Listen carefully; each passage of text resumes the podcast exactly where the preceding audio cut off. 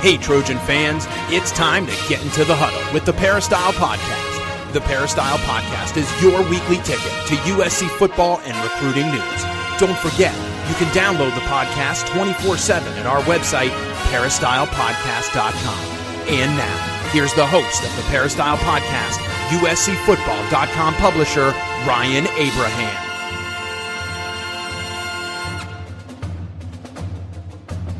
Hello, Trojan fans. You're watching on video. We got Chris Trevino. Pretty happy. USA just defeated Iran uh, one to nothing. You should be happy too. Why are you saying me? You're are you not American? I'm American. What's yeah. going I'm on not a- here? not a big soccer Okay, guy. if you're if you're if you're American, you're gonna do this USA chant with me.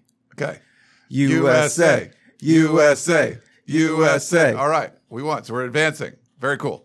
Uh, but yeah, this is uh, the Peristyle Podcast. A little different intro. We are simulcasting live on our YouTube channel, YouTube.com/slash Inside Troy, and of course, uh, broadcasting across all of the Peristyle Podcast Network, wherever you can get your podcast. You can find the Peristyle Podcast. If you're watching on YouTube, you can see Chris holding up his USA T-shirt. So that was a little bit of a nail biter there, but the uh, the Americans took uh, The Yanks got got the it. win, first win, two ties and a win. So uh, advancing.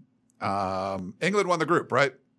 Yes. So okay, so we, but we go, we get to move on. So now it's just the, the like, playoff kind of thing. Uh, yeah, I like. I mean, I want to like soccer. I just don't like it that much. And there's just so many zero zero games. I'm just like, oh, this is bad. But but anyway, Americans moving on. This is cool. Uh, this is all this is all a good thing. If you have any uh, questions or comments for our show, you can uh, drop us an email podcast at uscfootball dot com. And if you'd rather call or text us, you can do that too. 424 254 9141 is the number. If you have the Apple Podcasting app, we really do appreciate it when you leave us a five star review. Uh, any sort of comments or feedbacks is great. It helps to grow the show. Of course, tell your friends about it. Chris, I think we got some new reviews that I have not looked at. Oh boy. Are you ready? I mean, a whole, there's a whole bunch of reviews, No. What's a whole bunch like? uh, like five. oh goodness. Yeah, I'm I'm ready to be uh to be pinged up, to be dinged up here. Well, it's an easy Trojan. Uh, five stars. Great talk, great content. Writing this from my wife's phone as I use Android myself. Easy Trojan on the P. Uh, great week to week content. Love shotguns. More in depth pods about formations and non football related content.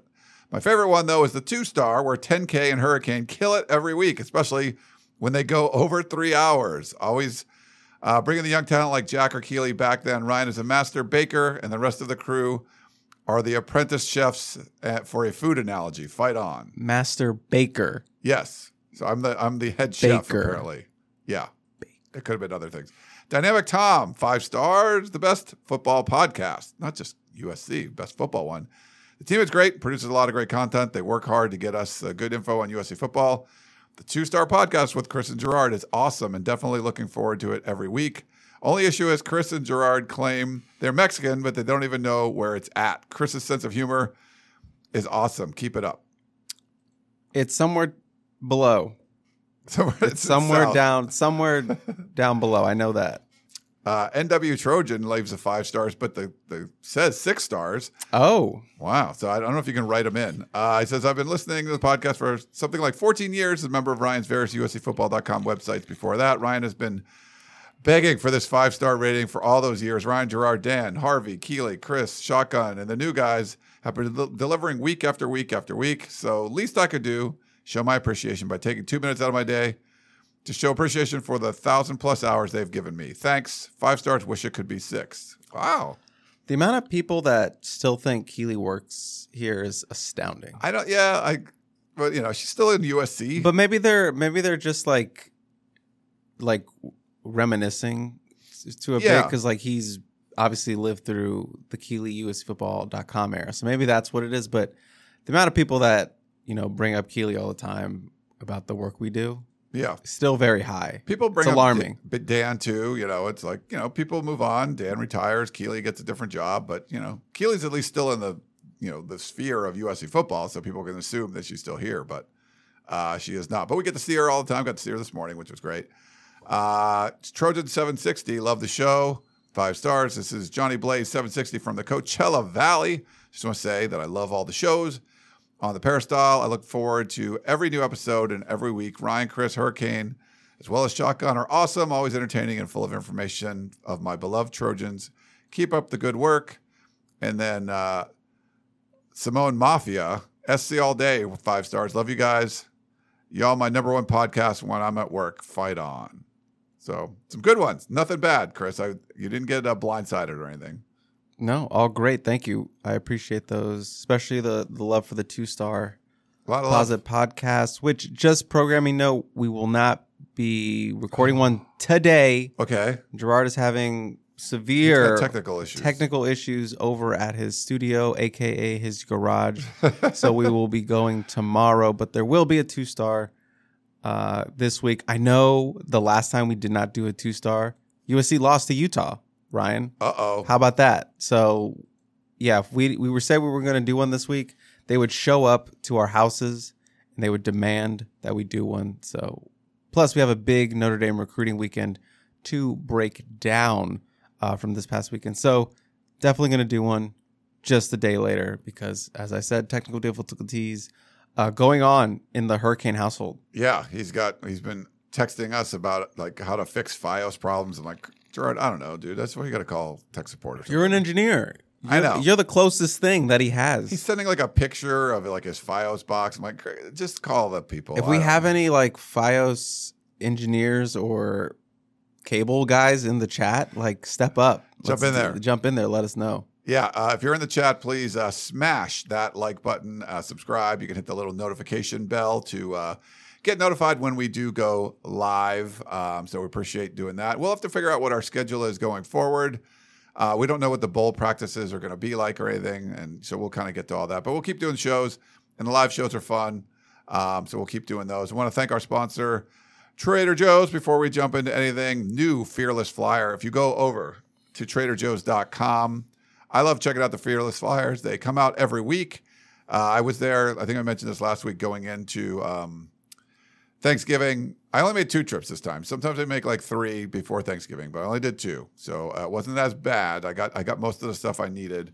Um, they got some cool stuff on the Fearless Flyer though. Uh, though there's an organic Italian pasta, uh, you know, uh, section where you kind of all these different, you know, multicolored stuff.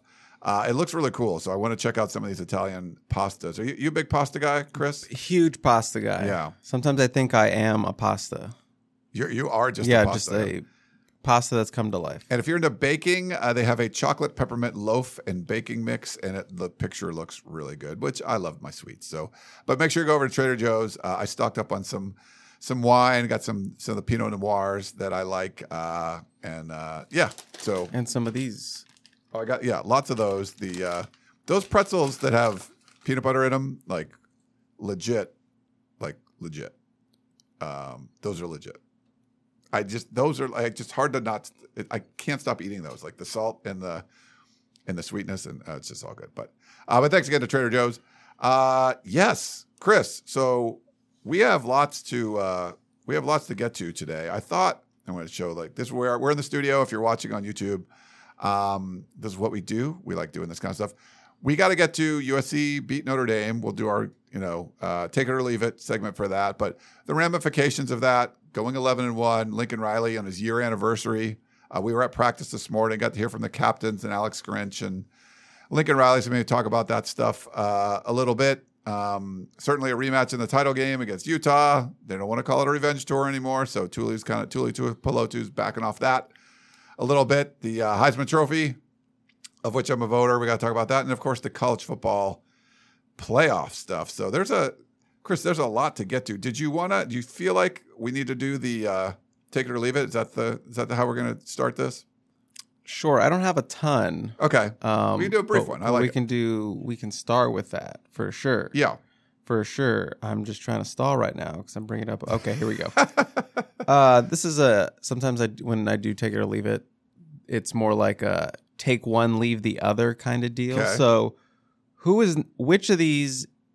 Which of these? Yeah, whatever. Which of these is not getting enough credit from Saturday's win? The defense or Austin Jones? So you're taking one, leaving the other. Okay. Um, let's see.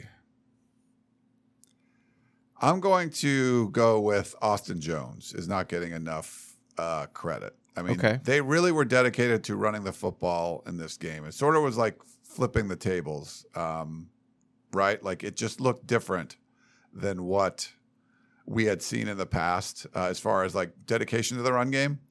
Um, I mean, defense should get some credit for limiting Notre Dame to 90 yards, but you also let Drew Pyne complete his first 15 passes. So this wasn't. I'm not going to say like it was a great defensive effort. Like it was. It was fine. Like they got a couple takeaways. They did a good job stopping the run, but you also gave up a whole lot in, uh, you know, the passing game to a quarterback that's not really a dynamic passer. So I will go with the Austin Jones. Uh, you know, 150. What do you have? 154 yards or something. 154 career high. Career high. Yeah. So I think that's pretty special. The Notre Dame win was more impressive than the UCLA win. Now, I'm not saying exciting. Please do not take impressive equals exciting in this one, okay? We know what the more exciting game was. Yeah. But boil it down to the Notre Dame Notre Dame Notre Dame Notre Dame game. game was more of an impressive performance than the UCLA game. Hmm. It's a good question. Uh, I think I'm going to go with. Um, I'm going to go with Notre Dame as a more impressive So win. you're taking it. we'll take it. Okay. Uh, take Notre Dame as the more impressive win. Defend yourself. So I would say that um, there were there was a lot at stake for the Notre Dame game, but we didn't see the same kind of emotion that we saw going into the UCLA game. And for whatever reason, there was a lot of there a lot was going into that. You had DTR talking trash and all that, and uh, you know both teams had you know weren't riding a high. You know UCLA had lost to Arizona. No, you know Notre Dame was more of a you know they they had lost games early on, but um, so maybe Notre Dame was riding a little bit higher the time that you know when UCLA and USC played. But I would say that that emotion, I, I feel like USC put a lot into that game for UCLA, and Notre Dame was sort of like a little more reserved. It was sort of like okay, we're just going to go out and play and we should win. And that's kind of what they did. So it was, it was impressive to me that they were able to kind of dominate from the beginning.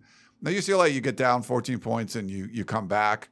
Um, but I felt like they just didn't play very well in the beginning. You know, they kind of crapped out in the red zone a little bit and they weren't good.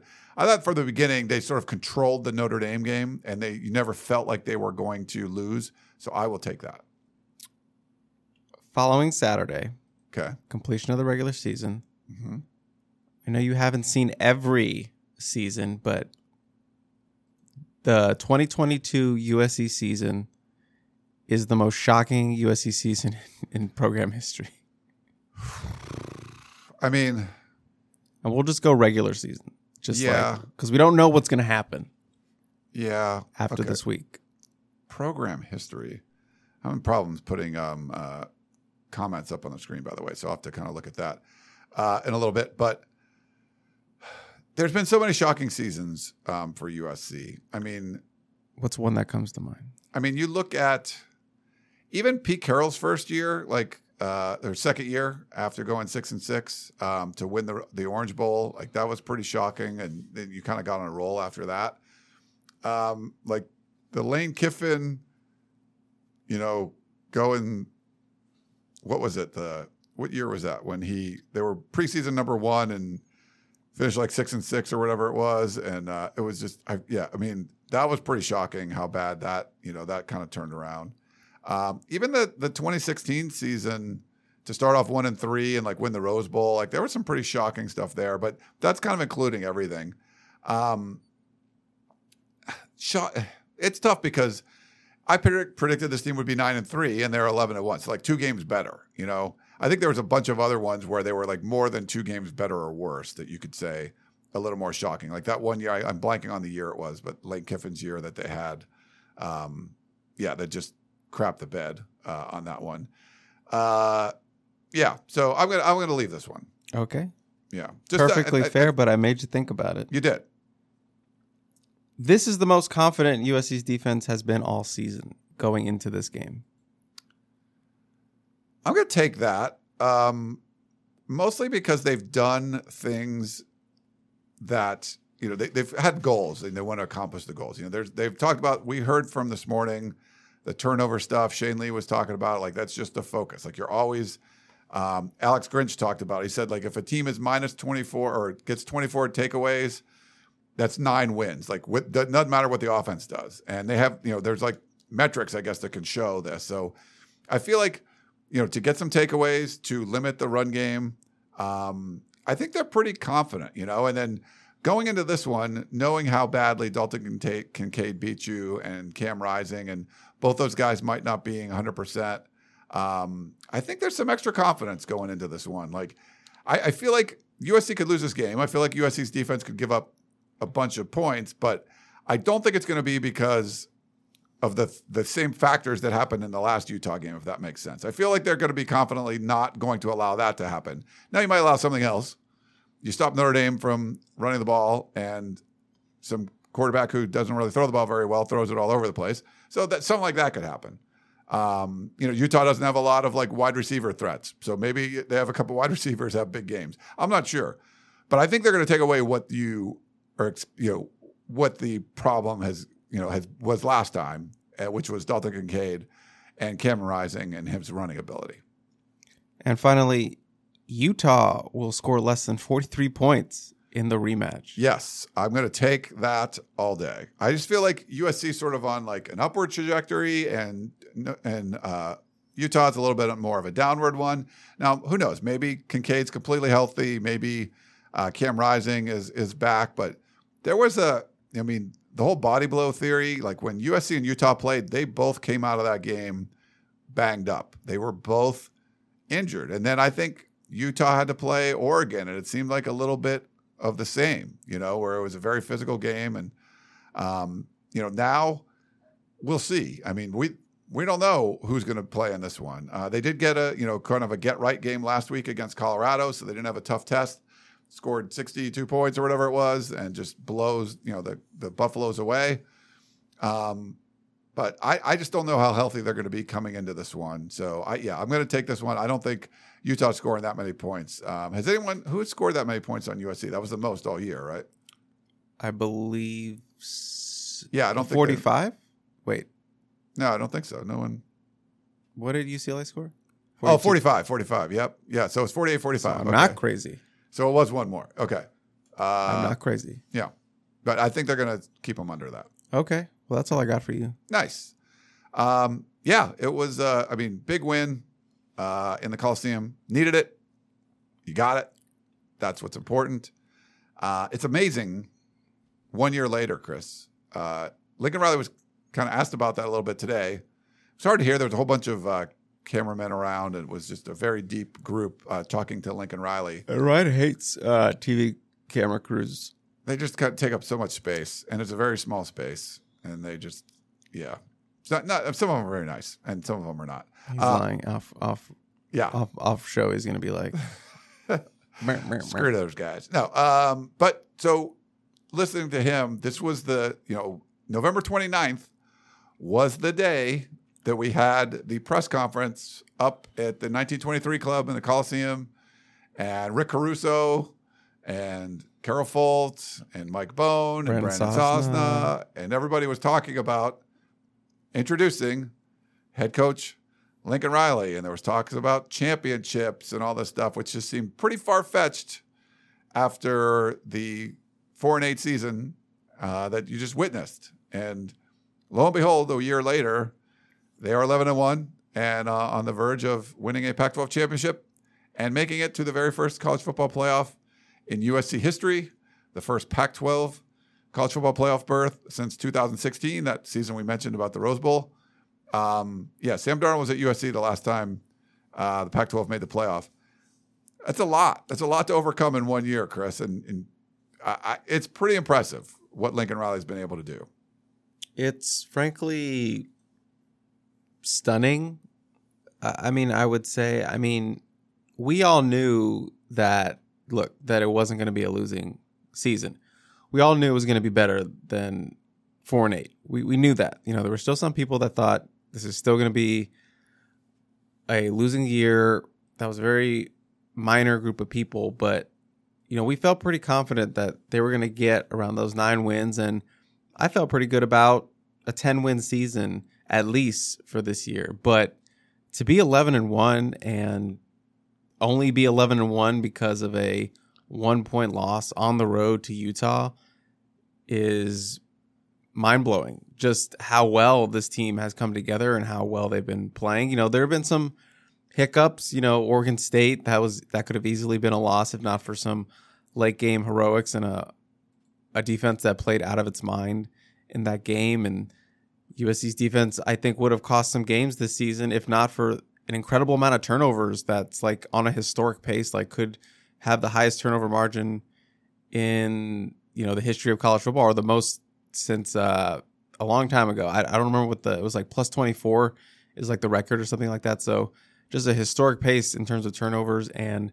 a Heisman winner. We knew Caleb was talented. We knew Caleb was going to be one of the best in the country and a Heisman contender. But to see him now, you know, eleven uh, year later from when this thing started, I know he wasn't part of the Trojans by the time uh, Lincoln Riley had been hired to coach USC, but to see him now as you know the favorite to win the Heisman, to be USC's next Heisman winner is crazy. That was something that was talked about, like, hey, this kid could win the Heisman this year.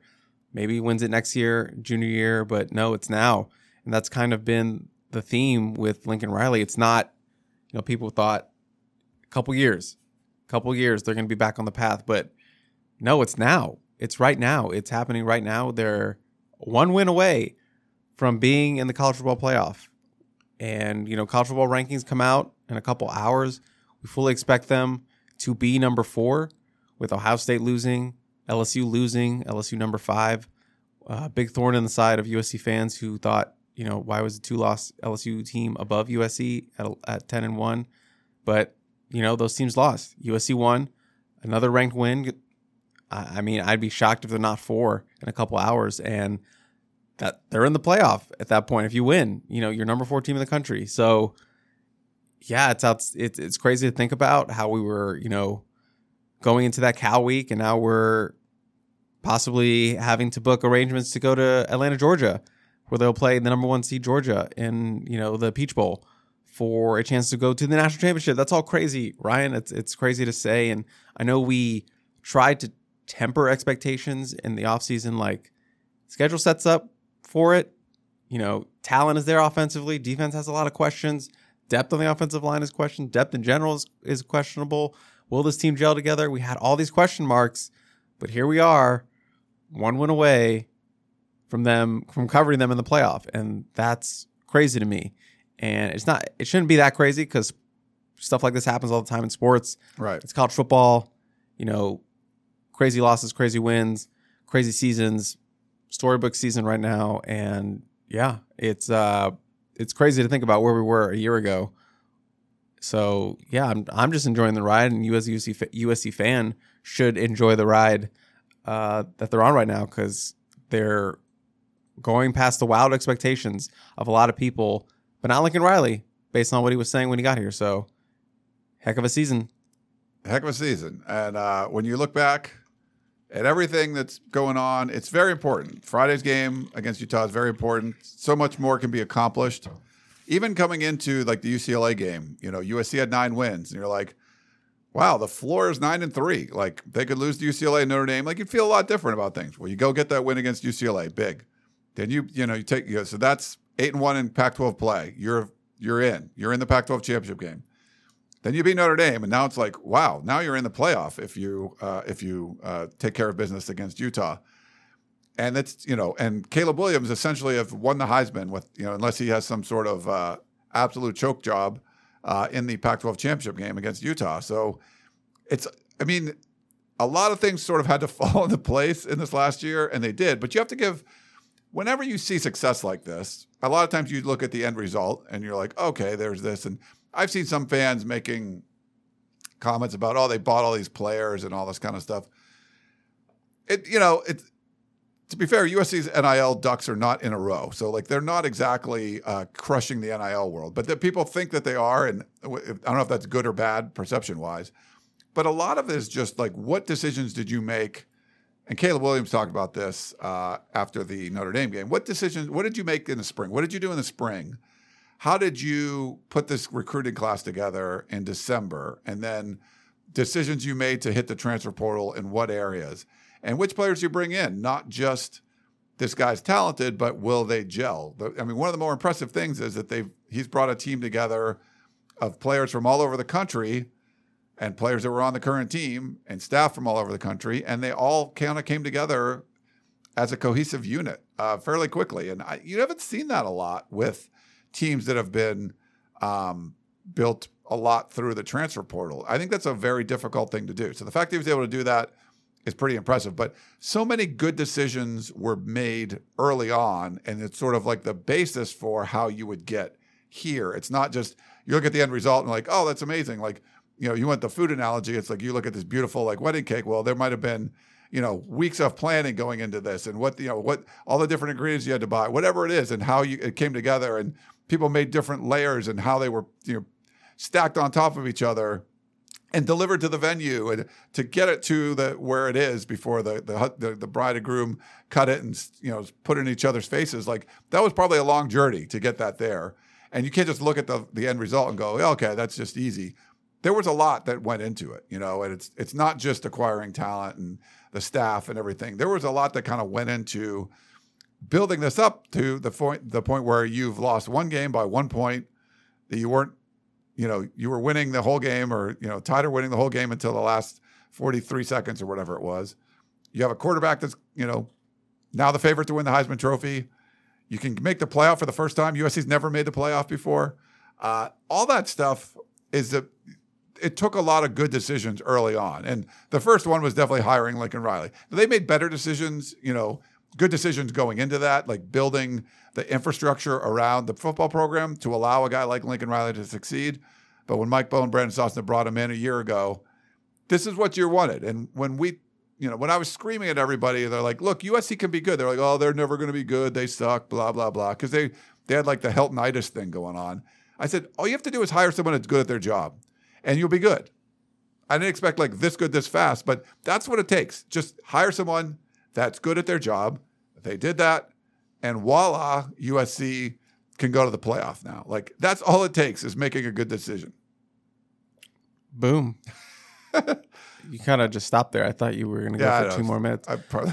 I had a I had a question I wanted to ask yeah. you on this show, as someone who. Am I correct that you are a Heisman voter? I am a Heisman voter. Yes. Yeah, I don't know if you've mentioned that before, but as someone who has watched uh, some pretty good Heisman years, you know, Reggie, uh, Carson, Matt, and now you're maybe adding your fourth Heisman season that you've watched uh, with Caleb Williams. Yeah. As, particularly with the quarterbacks, Matt and Carson and Caleb. Is there anything that feels similar about their respective seasons? Not in terms of like their play. I'm talking about just like the feel of a Heisman season. Is there a common thread that um, you feel between all three of those guys? I would say uh, for Carson Palmer, it was sort of a slow. It was a slow build, like simmer. Yeah, you had it like he wasn't on the cover of the media guide, but back then media guides were a big deal. Like there would be these color books and everything, and your best player would be on there. Like Carson Palmer wasn't on the cover, and he won the Heisman that year, so that's kind of weird. Um, you know, the three quarterbacks all finished against Notre Dame, so it's even years, and you get Notre Dame at home at the end of the season. You got really an opportunity to put a stamp on things. With Leinart, it was like you know they were just so good that it, that's kind of like it was. It, that felt a little different, you know. Where Carson Palmer, you you know they they weren't undefeated. This USC team's not undefeated, but by the end of the season, you kind of look at like nobody's playing quarterback better than this guy. And uh, so I think that might be the common theme, definitely at the end of the year. But I guess Leinart would be a little bit different than the other the other two quarterbacks. And then Reggie too, like coming off a Heisman, coming off a you know playing with a 34 game win streak and all that kind of stuff. That that and, and he was just such a gen- dynamic player that you know you would see him on special teams and all the different stuff. So his was more unique. The quarterbacks, I think there's some similar paths, but I would say like Carson Palmer and and uh, Caleb Williams are they're more similar paths just because of the way they kind of some adversity earlier on the season and then sort of kind of build up to this point where what Caleb had like 20 touchdowns over four games and um, you know the the the real thing with Caleb Williams is just the lack of turnovers. Like no as much as he runs around I mean how much does he run around? He runs around a lot. Not a single fumble um, you know three picks pretty impressive. 44 touchdowns, three total turnovers. Uh, that's, I mean, that those are just numbers just like kind of blow your mind. So I guess in terms of Carson and Matt and Caleb, it feels like his season is sort of in between those two in terms of Carson was not even like thought about as a Heisman guy. Caleb was considered a Heisman guy, but he was like not super high on the list. He was maybe like the fifth sixth guy. Yeah. Was not a favorite going into the season uh, by any stretch, but definitely in the conversation. Uh, similar to Matt in that they had a lot of hype around them Yeah. for the season, but you didn't really know how good USC as a team was going to be. There's definitely a lot of attention, obviously on Lincoln Riley, first year Trojans, all these transfers. How's it going to work? How's it going to look? And it's just taken off. So it feels like it's based on what you were saying. It's kind of in between those two in terms of a lot of attention, but you didn't really know if they were going to be six and six or eight and four or whatever. And now here they are at 11 and one. And Caleb had some Heisman buzz, but not like the level of Matt. Uh, certainly more than Carson did uh, in his year. So it's kind of in between those two. Yeah, I would say because, you know, USC just won the Orange Bowl and Leinart and Bush are back, and there's just like, oh wow, these guys are really good. So I think there was some of that with with Caleb because of you know changing programs and he wasn't the full time starter last year. Uh, you know, it, there was just kind of like, okay, we expect Caleb Williams to have a good year this year, and everyone's going to know who he is, and then by next year he'll be like a Heisman favorite. This is sort of ahead of schedule for Caleb Williams, just like it's ahead of schedule for USC to potentially make the the college football playoff. I think it's probably going to take some more seasoning for them to be a national championship like contender contender. But if you make the playoffs, you're in the top four. You're I guess you're a contender. Um, I don't know if they'd be able to be competitive against a team like Georgia. I mean, but who knows? Like the way this offense is playing, I mean, I'm not going to discount anything at this point. But for for Caleb, yeah, I think it would be somewhere, you know, in between those two guys. But as far as like being, you know, dynamic athlete, like you know, Reggie Bush would be the only one that was close, right? That would be there'd be something like that where they just can kind of do things on the field that, you know, the other players can't do. Like with Carson Palmer, you know, big strong arm, all this stuff. Like Matt Leinart just you know ran that team super well, really accurate, and just you know was uh, he was one of the greatest quarterbacks in college football history. But what you see Caleb Williams doing is like that would be more similar to like kind of what like Reggie Bush does, where you're just like blowing your mind, like you're like mashing your PlayStation controller just because it's so crazy. So he's if Reggie Bush played quarterback Kind of with an arm. sure. Sure. I, would like say- it. That's gonna be in the that's gonna be the front page of like one of those blog sites that just rip off everything we say. Yeah, we we have uh, I think we have some Oklahoma fans that aren't happy still.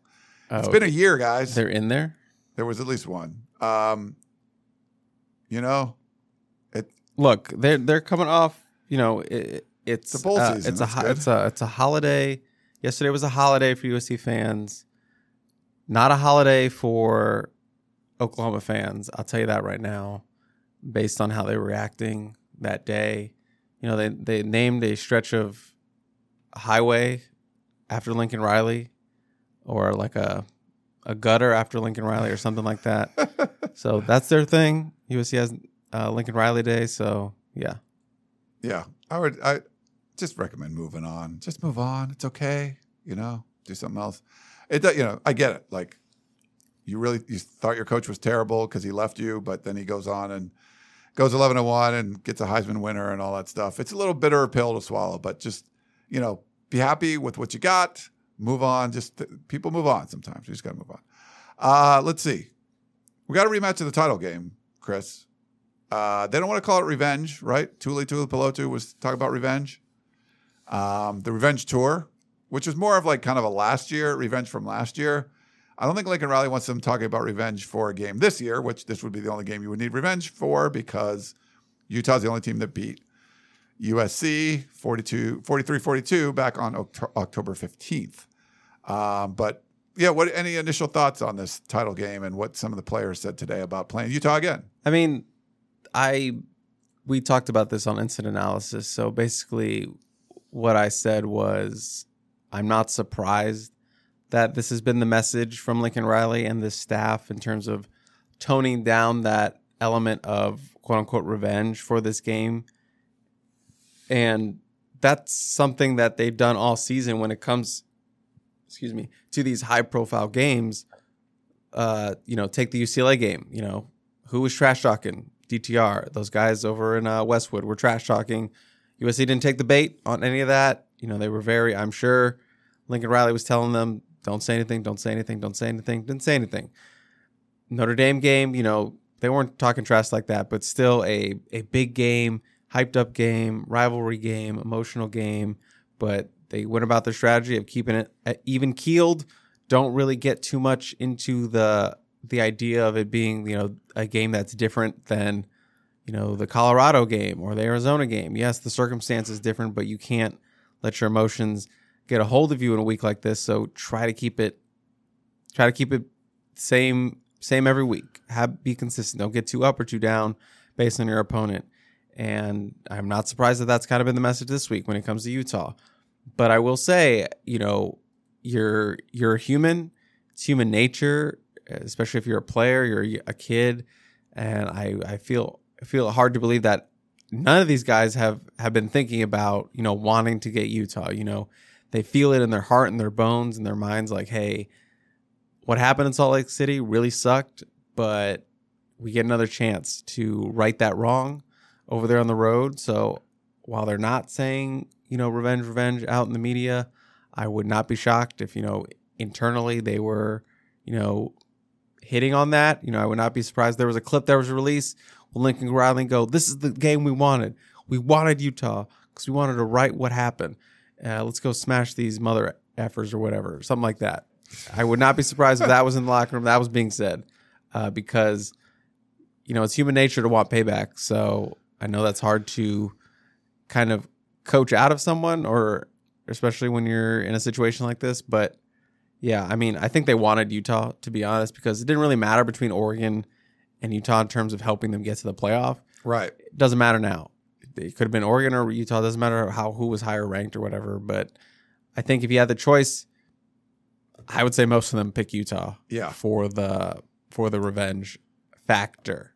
I think you're right. I think if you talk to players from the team last year, and there were certain games that were going to be important to them just from the way they lost uh, last year this is now everyone on the team kind of is lost to Utah. So they've all done this together. So this isn't like, oh, I'm going to help Tuli Tuipulotu at a rough, you know, a rough time playing UCLA last year. We're going to like all rally around and, and, beat the Bruins. And this is something they all experienced. They all lost to Utah. And, uh, you know, you saw Caleb Williams' expression on, on his face when, when they lost that game. And, um, you know, the Lincoln Riley, how upset he was with uh, the officiating and all that. Like, there's a lot I think you can kind of atone for. You know, Alex Grinch allowing uh, Dalton Kincaid to to go absolutely bonkers on them and have a career day. Um, all that stuff you want to be able to sort of put to bed. And if you get to beat uh, Utah on a neutral field by a significant margin or by one point, doesn't matter. Uh, I think that sort of will exercise those demons. You're like, kind of get that behind them, and then and you know, then it's like, okay, we we are able to come back. And Lincoln Riley has done this a couple times in his past, where they've had to play a team twice, play them in the championship game again. They lost during the season, and we're able to win there. So I mean, that's there's some positives you can take out of that. But I think the big thing is knowing that outside of that one game, you took care of business everywhere. If it was rough, like an Oregon State game where the offense wasn't working and you make the right play at the end and, and win the game, or you blow a team out, or it's a shootout that goes back and forth. You fall behind early, like UCLA, or you just sort of control the whole game, like Notre Dame. Whatever it is, USC took care of business in every game, but that one, they take care of business on Friday, and they're going to the college football playoff. Which a couple weeks ago, I would I'd hear national pundits saying like, "Well, USC probably can't get in," and blah blah blah. Now it's to the point where USC is definitely in. Maybe USC gets a number three seed, and then there's some national pundits talking about USC getting in if they lose to Utah because there's just not a lot of great candidates to be that number four spot. So I wanted, I know you wanted to talk about making the college football playoff. So give me your uh, thoughts on all that, Chris. Which part? On what do you mean? Which any of it? Like what? What? What are your thoughts on USC making the playoff if they lose? Three seed, you know what? Where where are you stand on all this stuff? I posted a theorem, not a theorem, just a thing about the possibility of Lincoln Riley getting to face off against Garrett Riley, his his brother, if TCU wins the the Big 12 championship against Kansas State and Purdue upsets Michigan in the Big 10 championship. Uh, Michigan would likely fall, TCU would likely rise, and USC could also rise to the 3 spot and avoid the 1-4 matchup with Georgia, which is not the game you want.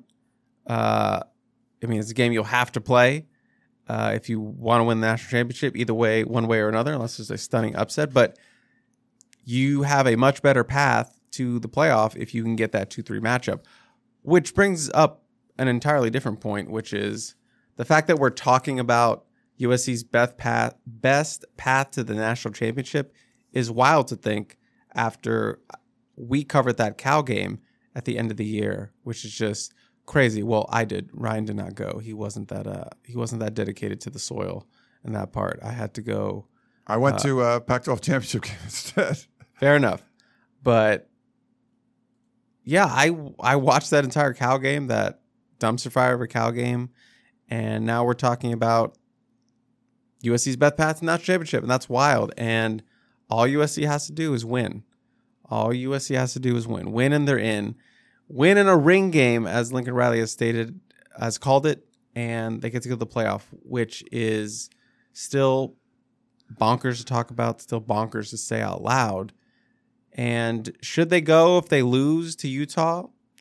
I don't know. I mean, it depends on how they lose, I guess, but I don't know. I feel like Ohio State would sneak in at that point. I don't know if you if the the the committee would give the benefit of the doubt to USC uh, as a two loss team as opposed to a one loss Ohio State team. I, I don't I don't know if that's what they would do.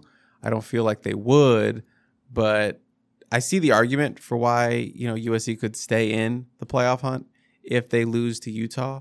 But knowing college football, knowing college football rankings and the committee, I feel like they would put Ohio State in in a heartbeat over the Trojans. Yeah. Uh, all right, we got um, your Ryan. someone face merged us and did you see that? Ryan Trevino. Yeah, like I put their comment up there. That was pretty funny. Is it the same person? That's has the Twitter account, Ryan Trevino. I think I think it's the same one. Yeah, mm. it's probably. It, I assume it's the same one. We also, real quick, we also had a um, on our Tunnel Vision show. I don't even know you could do this, and someone pointed it out to me. Some people put some donations in there, um, and we didn't. I didn't mention it. I didn't see it, but I guess I guess you can. I, I didn't even know you could do this. Uh, you could donate to like the show that you're watching. And there was like a Notre Dame fan that donated like ten dollars while we were watching the show, and someone pointed out that you didn't even thank them. I'm like, I didn't even know that was a thing you could do. So I, my apologies to anyone if you had been watching the show and you donated. I didn't even know that was a thing. I don't even know where that goes. Wait, we've been wake, making money off this? Apparently, I, I don't even know. So if anyone knows, uh, let me know. There's like some super chat stuff. I need to get some. I need to uh, figure out some more stuff on this YouTube thing. But uh, it's probably ten thousand dollars sitting in that. Facebook Tunnel Vision. Uh, I think it was 10 dollars, but uh, it, I saw like a two dollar thing, and I'm like, so I can go back and kind of look at that or whatever. Um, all right. So, anything else, Chris, you wanted to discuss before we get into it? I got nothing. So, uh, just real quick, the, the Caleb Williams is a finalist for the Davy O'Brien Award. I, as, as you know, I am not a fan of like bowl projections. Oops, I put the different one up there bowl projections. I'm not a fan of uh, watch lists, yeah. but once you get down to like the finalists, so it's Max Duggan from TCU, CJ Stroud from Ohio State, and Caleb Williams from USC. So there's three. okay, we'll mention that. Like I'm not going to mention when there's a hundred finalists. Like that doesn't really make any sense. But so that's good. I mean, the good thing is, you, you know, do you ever flip on ESPN in December and watch the like those Home Depot like award shows and stuff, and you're like, oh yeah, there's no USC guys on any of that stuff. Um, now there will be. Um, there's going to be some finalists. You know, Caleb Williams for sure is going to be one of those dudes. So uh, very good thing for USC, and of course, if you win the Heisman, that's a, a really big deal. All right, why don't we take a quick break and we will come back and answer questions.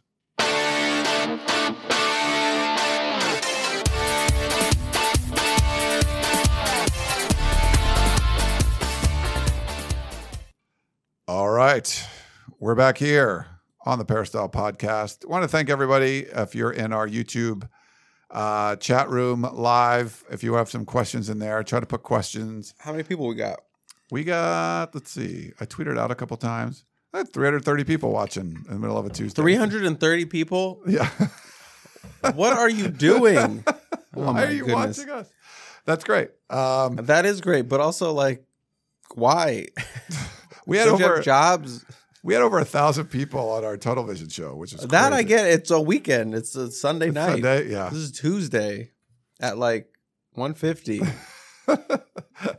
I'm always fascinated. Love it. But thank you so much for tuning in. If you're listening on the, you know, whatever podcasting app you're on, thank you for that as well. We appreciate appreciate you guys making us a little part of your day. We're gonna get to our questions, and uh, I got a voicemail for you, Chris. Here you go. Is it Eddie? Brian and Chris, yo. Uh, He's laughing because I know it's him. uh, can you believe it? Holy cow. Oh my goodness. Uh, Eddie from Orange, uh, eh, elated. Can't, you know, um, I saw this a uh, coming from a mile away. I saw the defense stepping up. You know, I, I, I knew that Grinch would load up the box and just, you know, dare them to throw the ball and, and Pyne did a good job, but you know, Grinch gave him enough rope and eventually Pyne hung himself twice. And that was the difference in the game. You know, Caleb Williams is Superman. Uh, Pyne isn't. And that defense that everyone said all year long eventually would run out of luck, would run out of turnover luck, hasn't. And, uh, it's by design. So I think, uh, I don't know if you think so, but I think we should all, uh, you know, have a little gratitude, uh, gratitude towards Grinch and, um, the way his defense plays. Angry Giraffe was amazing. Talk to you guys later. Bye. What do you think, Chris? I'm gonna, I'm gonna be sh- I'm gonna be straight up honest. Mhm. Um, the, I started laughing one because I knew it was gonna be Eddie from Orange County, but also it just straight up sounded like he was uh having an orgasm at the top of that uh, the top of that call. Just straight up. I'm gonna be honest, just like straight up. A little, Uh, little TMI. little yeah, but you know whatever. There's 300 people here. They can uh they can appreciate that, but can they they can hear the voicemail right? yeah, yeah. They, can. Yeah, 100. percent Everyone's gonna agree with me in the chat. Otherwise, we'd just be sitting here like, well, I, I I was just thinking that, but you know, I I think Grinch and that defense for all the crap they've taken for, and some of it right rightfully so. You know, they're they they deserve some criticism that's come their way, but they also deserve a lot of praise for for you know stepping up in big moments and having a short memory when they get beaten up on on certain drives and, and coming back and being resilient and all that stuff. And just just think to last year's defense where they couldn't stop anyone and couldn't get a turnover to save their life or was just get run out of the stadium by like the second half. And yeah, this team has given up a lot of yards, but and some touchdowns, but man, they they fight and I think that's kind of all you really want wanted out of this defense you that you knew had talent but not talent across the board. You know, you had talent in spots and guys needed to step up. You don't have that consistent depth and talent in the wings like a Georgia or an Alabama or an Ohio State. You don't have that yet. So it's going to be a little bit of a grind, but to their credit, which they deserve a lot of, they have been grinding. Alex Grinch and his defense have been grinding and that defensive staff. So yes, they deserve uh, a lot more credit than I think they've gotten this season. They've had some fair criticism, but I think you have to give them some flowers for what they've done. And we don't know what's going to look like on Friday. We don't know what's going to look like in a possible playoff spot or in a bowl game or whatever. True. But hey, they've done their part to help USC get to this point. They have, yeah. They've they've they've had to play a critical role, and uh, it's been important. We got some emails. Uh, LA Transplant says rematches make me nervous. Give me something on why I should calm down. I think I think USC is peaking at the right time. Yeah. And I think that says a lot. I think that goes for a lot in sports if you're peaking at the right time. And I know Utah loves playing with that underdog mentality, but they are beat up. And I think USC has that extra edge of knowing that is a rematch. And Lincoln Riley's 2 0 in in conference championship games to a team he's lost before.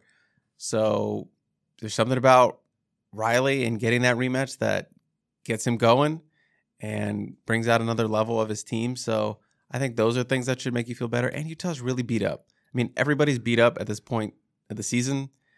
Utah, I mean, USC's dinged up too, but Utah's really dinged up. So I think that should count for something. But just be cautiously confident, I would say. Yeah. They do have the motivation of having lost to them before. I think that counts for something. Um, we had, we had a Michigan fan in the chat. I had to kind of mute Okay. him. He was Oh. a little, but I I, I want to point. I, he did have a comment. The Michigan guy? Yeah, Caleb Williams is a stud, no doubt, but that defense will be your crypto night, like uh, cryptocurrency. it's. Hmm. It's a little different. So Maybe maybe it's like the market's going to crash or something. I'm Right. not sure. Um, yes. Look, I don't, and I've been on record in saying like I don't, I don't think the defense would hold up, hold up, hold up well against like a Georgia yeah, in like the Peach Bowl. Like they've got maulers on the offensive line. They got talent across the board. They have the best tight end in the country, and he could go for maybe 900 yards against his defense. I don't know, but I just don't think that defense would have enough juice to get through full four quarters. You know, they could start off hot, but then you know points start going. But hey, I've said they're they're fighters, so maybe they come up with a play when it's like 60 to 65 or something. I don't know. yeah, But USC does have the offense and the quarterback to put up points on anyone. Uh, could that work against Georgia? I mean, they are technically part of anyone. So that would be, I, I just think Georgia's the worst matchup for them in terms of a really, really strong defense, elite level defense, and the best tight end in the country. That's like their worst matchup. yeah. But, you know, roll the ball, roll the ball out there and play it. I, I think they would make some plays, but I don't know if they'd be enough for four quarters against a team that has just been stocking four and five stars in talent For sure. for, for years and years. So, but hey, that's why you play the game. Yep. I think I think even if you you expected USC to get blown out by like 30 points or something, you would still take that match. You would still take that game in a heartbeat. Play for a chance to go in the national championship. Yeah. Yeah, let's do it. Why not?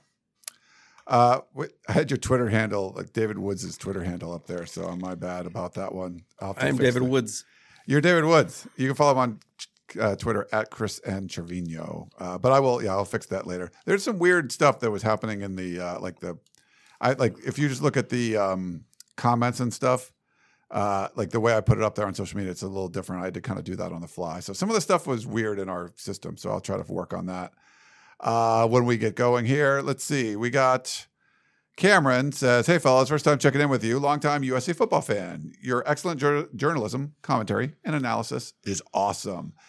And welcome to the Inside Troy team. Jack, you are dialed in, brother. SC defense has been bludgeoned on social media, yet they keep playing above themselves and improve. His question is As our recruiting juice gets stronger, will USC veer away from tactically using smaller, more agile defensive players or go big, like Big Ten big, recruiting bigger players in order to play with the quote big boys from the Midwest? Thanks, Cameron from Thousand Oaks.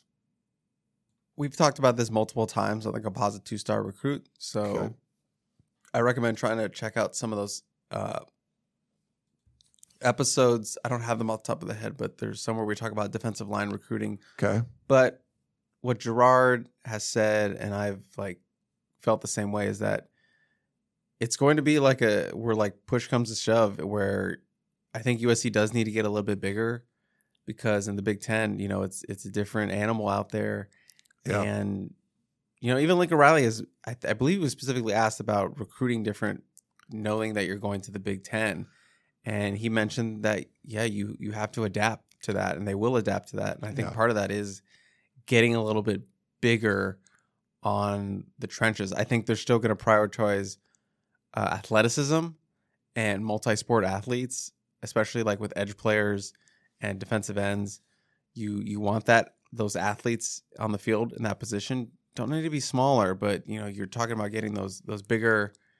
Even with their linebackers, don't need to be the biggest. They don't need to be six foot four and all that. You know, Yeah. like Tackett Curtis is six foot two, two twenty, but he can run out the gym and you can go sideline to sideline like that. Played safety, so I think in some positions you still want that speed, but in the front when you're talking about defensive linemen, I think they want more athleticism. But I think we're going to see a trend of them try to get bigger, knowing that they're going to have to go against some some uh, big offensive lines uh, in the uh, in the Big Ten. Yeah. We got Tina from Los Angeles. She says, Ryan, Chris, Jack, wow, last night was amazing. Electric and the Coli. Take it or leave it. So she's doing some take it or leave it's here. Uh, it. Tuli, Tuli has two or more sacks Friday since this is an away game. It's not really an away game. Actually, USC is a home team. Neutral Uh, site game. So will he get two sacks? Oh, this is tough because you know Utah was getting the ball out quick in Salt Lake City. They didn't. U, USC did not have a sack in that game, and Utah really good at protecting Cam Rising, getting Yeah. the ball out quick. He's mobile, Well, he's kind of mo- hobbled, I think, a a little, little bit hobbled, and they do. They've only allowed uh, less than ten sacks. I believe they've allowed eight sacks this season. They're one of seven teams in the country that have not allowed double digit sacks this year. So it's going to be tough for two. I think he can get one. I, I would. I wouldn't say two. Uh, like you said, Rising a little bit hobbled, but I think they're going to still be good at getting the ball out quick. But I would say at least one. So I would leave the two. Okay. But I don't want to. I but I can't really, you know, officially. I won't officially uh, leave it because I can't bet against the monster Tuli coming out. Okay. And then uh, she also says, now that USC has played Utah and can better game plan, Kincaid will have less than 100 yards receiving Friday. Less than hundred yards. Mm. I would say. I'll take that. I'm going to take it too. I think he'll have a decent game, but it's nowhere. It's not going to be close to 16 for 234. Yeah, like if he had like six catches for like 85 yards and a touchdown, like that's a really good game, you know? That's essentially half of what you gave. him It's last- it's less than half. I mean, it's, yeah, right. it- 84. it's not even it's like a third. third. you know, yes. it's insane like what he was able to do. So I think you can have a really good game, just not have a career game, uh, and that's the the term that uh, that Alex Grinch used today. Career. Uh, Eric at Duck Country, uh, Ryan and Chris, what do you think gives this team more of an advantage? Utah having the confidence of knowing you've already beaten USC, or USC having the motivation of revenge? I'll take the motivation. Yeah, I think there's motivation. I think motivation is more powerful than confidence because it's not like they beat him by 20. No, They beat him by one. you needed everything to go right, Yeah. You need everything to go right. including being at home. You know, a couple good flags. You Some- needed all of that. And right now, if you, I'm not a conspiracy theory person that the Pac 12 was trying to screw USC or anything. I know some USC fans think that. I don't think that. But if you happen to think that, the Pac 12 would like USC to win this game now. So that would be one thing that you're not going to get. Like if the refs were not on your side, which I don't think that was the case, um, they would be on this game because it's better for the Pac 12 if USC wins and goes to the playoff because the Pac 12 needs a playoff team. So yeah, so I a lot of the stuff that sort of went Utah's way, I don't know if he'll go Utah's way this time. Is Dalton Kincaid going to have his career game? Is you know Cam Rising going to be able to play as well as he did? You know, running. I- Hey, two point conversion. I'm just going to run it in myself. Like he doesn't look like the last couple weeks he can do that right now. So I we'll see. Utah can still win the game. They're a really good team, but a lot of the things that sort of worked that you needed all these things that go right for Utah to win. Some of them aren't just going to be there for this one. So you're going to have to figure out other ways to kind of tip the scales one way and get Utah a victory. Uh, Frank at Sacramento, isn't it great when we don't have a Pac 12 officiating crew and how few penalties get called? No dumb ones. Um, was it an ACC crew that was in the That's what they were saying. Yeah, I didn't I didn't pay attention to that one, but um we need so this is Frank in Sacramento. Need to talk about this guy's return. Number 18 is the man. He uh, pointed out that Eric Gentry led the team in tackles with Mhm. nine. Um, any thoughts on Eric Gentry, Chris?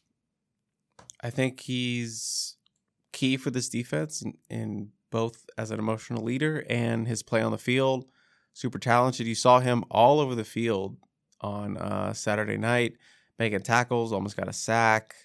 You know, it's just different when you got a you know a six foot six spider out there, angry giraffe kicking around uh, the middle of the defense. So it definitely brings this defense to another level. I would say. I think And- so too. And it's it's huge His energy is just you can feel it. it's it. infectious Mm. and it really inspires guys, especially Yes. you know on the sideline. I watch it all the time, and yeah, it definitely brings another level out from these guys and this defense as a whole. So yeah, huge having him back, and huge having him for this week back again as well, especially with knocking off a bunch of that rust uh, against Notre Dame. Yeah, no, I think that was big. Uh, we got Don says, "Good job recruiting Jack. He's well prepared. Could you tell him he doesn't have to shave every day? Maybe when the scheduled segment with Chris and you, you could ask Jack not to shave for a couple days. I don't know. You Is worried it- about his shaving? Is it some kind of joke or something? I don't. I don't get that. Am I too Mo- old? for- Movember, Movember. Maybe I don't know. Uh, Look, he's also like 15. I don't know if he can like Yeah. grow anything. He probably hasn't shaved in like three years. if he ever has. Uh, Corey, realistically, what can USC USC expect from Corey? Didn't see any tackles. Actually, didn't see him touch anyone. You saw that interception right against UCLA. Everyone says SC can't stop anyone, but on the other side, no one can stop USC's offense. The fact that the offense is so good, it puts pressure on opponent opponents' offenses, which helps the USC defense create takeaways. Well, I know he didn't watch the game because Corey definitely did touch someone. He almost had that sack, Yeah, um, the one right before the fourth the fourth down, and he was able to slow him down. Uh, he was pissed at himself and didn't get the sack, but Tyrone Taleni was right there to knock him down and make it fourth and short, and eventually was a turnover on down. So Yeah. did definitely touch somebody. Uh, nearly had a sack. Yeah, it was big. What do you think? Like the offense does put pressure on the defense. I mean, put pressure on opposing offenses and maybe forces them into some turnovers. Yeah, I think it c- contributes. Um, but it's all like that. It's all how it works together. Like if you have an explosive defense, which we don't hear that term a lot, but they just make these big explosive plays. Having an offense that gets the lead sort of helps that because now you've put pressure on the opposition, and now they might take some chances. And then when you're, um, you know, kind of forcing the issue on the defensive side of the ball, you can, you know, uh, it, it'll it opens up the door for the opposing offense to make a mistake and throw a pick or fumble a snap or whatever it is. And yeah, I think that I think it works together. I that's one of the things that you can look at the defense, you can look at the offense, but I think a lot of times they just kind of work together pretty well. Um, they complement each other, which is kind of what you want. Even though they're not they're not on the field at the same time, but the way they, you know, react in the game, it seems like it does help each other.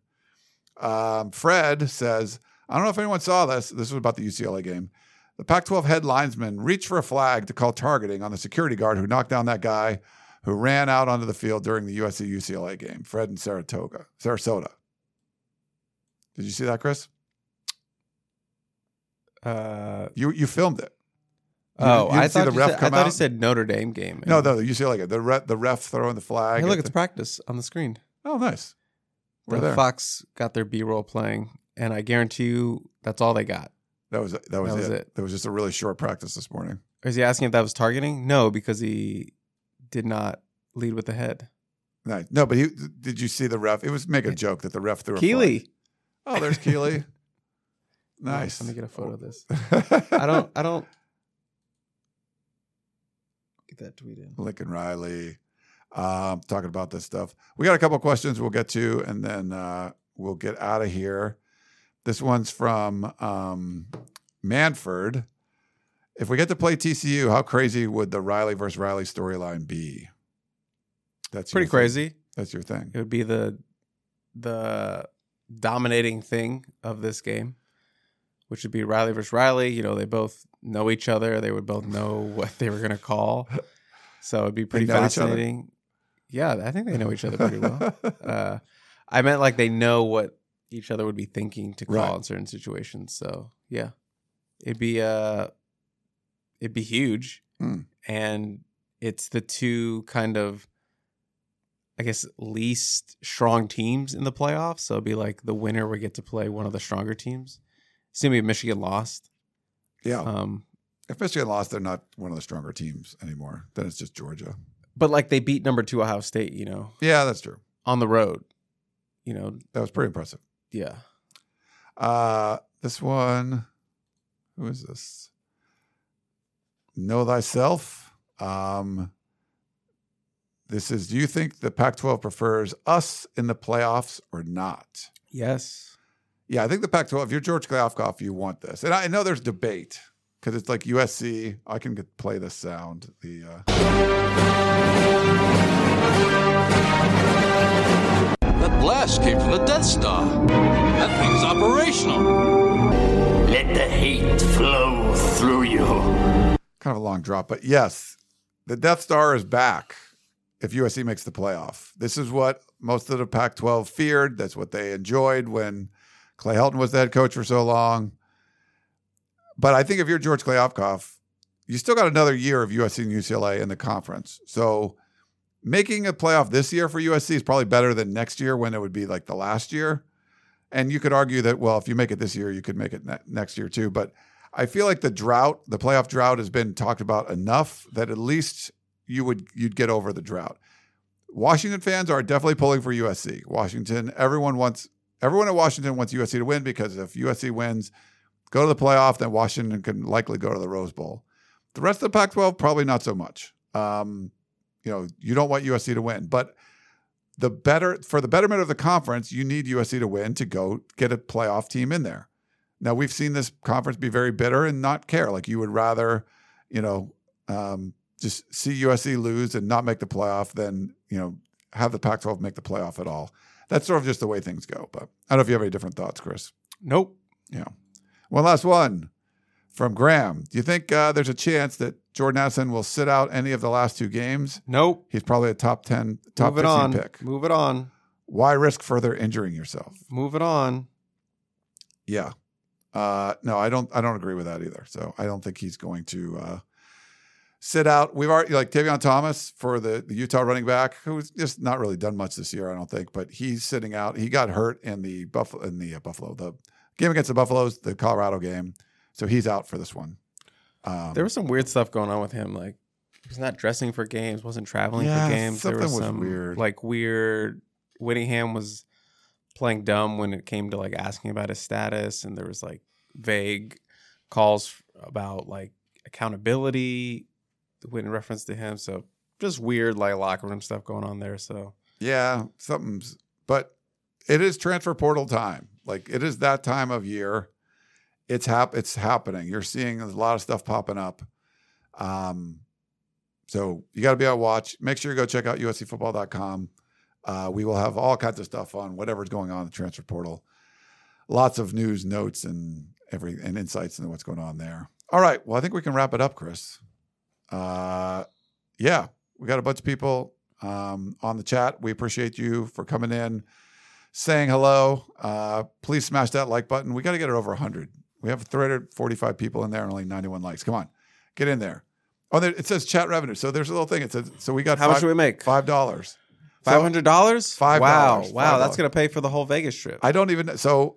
Like I said, don't know how this works. Um, $500, if you amazing. donated five dollars to it, I mean, don't need to do that. But thank you very much. I will. I don't even know where that goes. We'll have to figure that Five out. Five hundred dollars. It's incredible. Five dollars. Um, Ten thousand dollars on Saturday. Five hundred dollars. This is incredible. Thank you guys. You're the best. revenue. You're the best. Um, yes, but thank you for doing that. Thanks for listening uh, wherever you are. And we do enjoy doing these. We have a lot of fun. It's certainly a lot more fun Speak for yourself. when USC uh, is good, um, where we can talk about a team that's winning as opposed to when you're going to fire your coach. Uh, we had many years of that. Now we get to talk about a team that's good. So it's a lot of fun for us too. And we know it's fun for all of you. Um, so we appreciate that. And uh, thanks for being part of this, being along with us on this journey. It's a, it's a crazy journey, 11 and 1, year one of Lincoln Riley, uh, with still big goals ahead. Um, amazing what can be accomplished in the first year under Lincoln Riley. Um, just just shaking your head at, at the possibilities. But you got to take care of business on Friday. You do that, opens up an entire new world. It's crazy what could be going on. So, but for uh, Chris Trevino, I am Ryan Abraham. Hope you enjoyed the show, and we will talk to you next time. You may have noticed that shopping at Trader Joe's is unlike shopping at other markets. People ask us all the time how we manage to have such unique, interesting, and delicious products at such great everyday prices. This is Dan Bane of Trader Joe's. The answer is simple. It's all in the way we do business. We buy directly from the manufacturer whenever possible. This helps to keep our costs low, and we pass those savings on to you.